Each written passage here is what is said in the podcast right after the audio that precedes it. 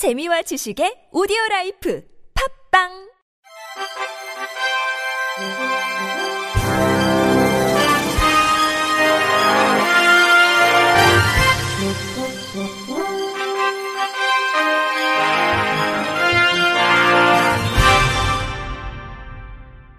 청취자 여러분 안녕하십니까? 6월 7일 화요일 KBS 뉴스입니다.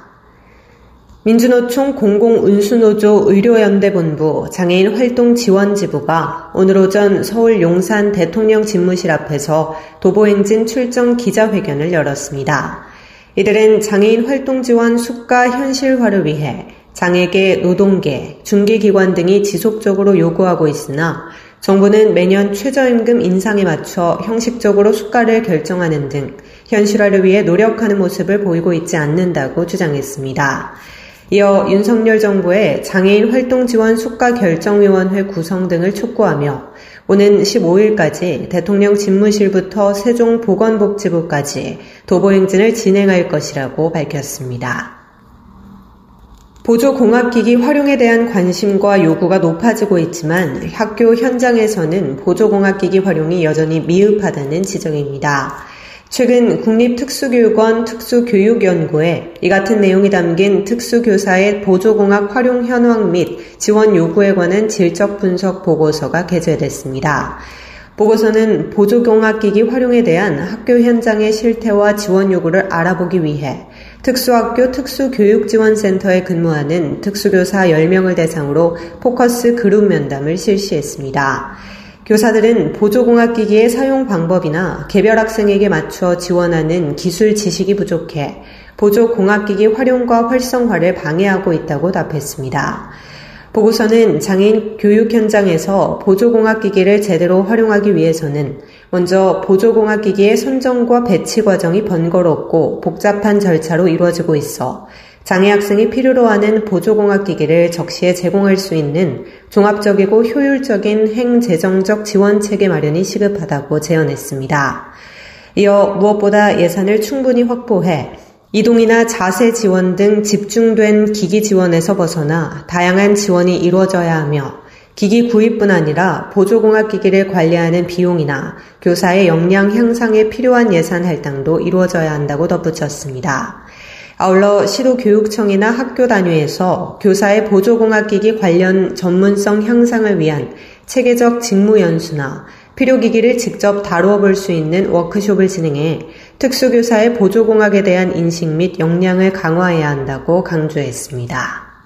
한국장애인개발원이 발달장애 예술인 그림 공모전 당신의 재능이 일자리가 됩니다 작품을 공모합니다.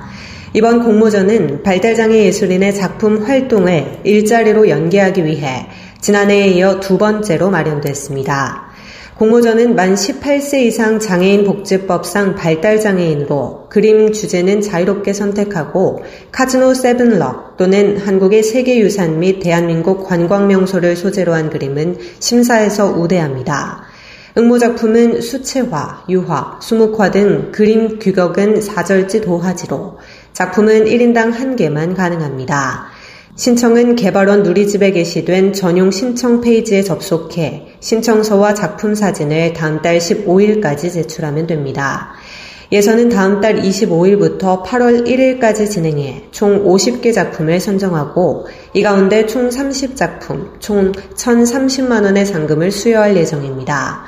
최종 수상작은 오는 8월 26일 발표할 예정이며 시상식 및 전시회는 10월 말에 진행할 계획입니다.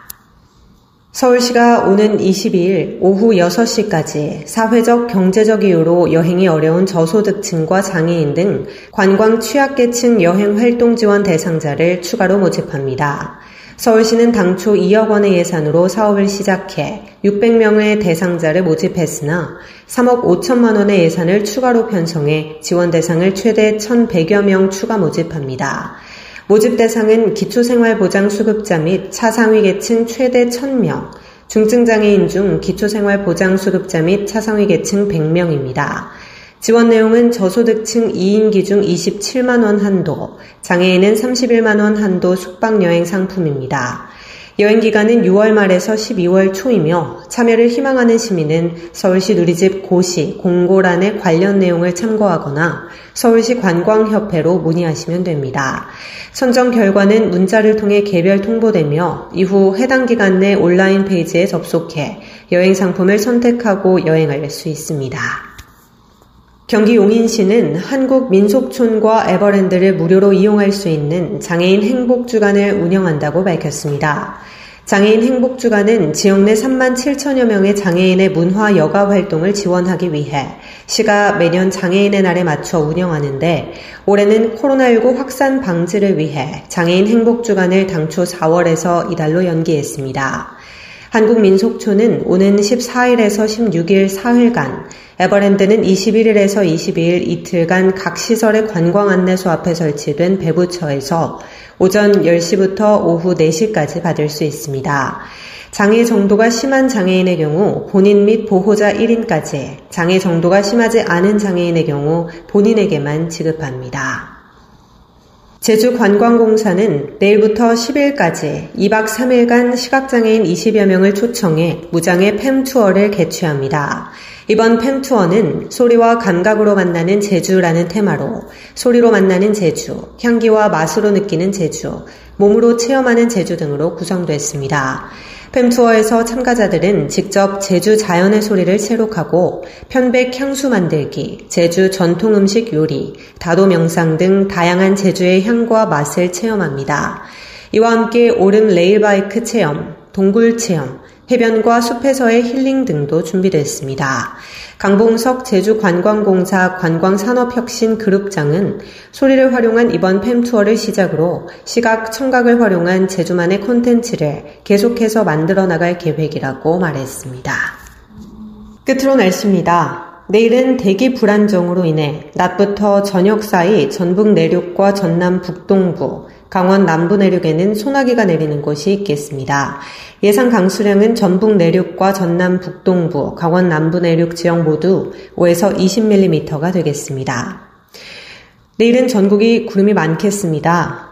그리고 모레까지 기온은 평년, 아침 기온 14도에서 18도, 낮 기온 22도에서 28도와 비슷하거나 조금 낮겠으며 강원 영동과 경북 동해안은 동풍의 영향으로 낮 기온이 20도 내외로 낮겠으니 저온으로 인한 농작물 피해가 없도록 대비하고 건강 관리에 유의하시기 바랍니다. 내일 아침 최저 기온은 12도에서 17도, 낮 최고 기온은 19도에서 26도가 되겠습니다.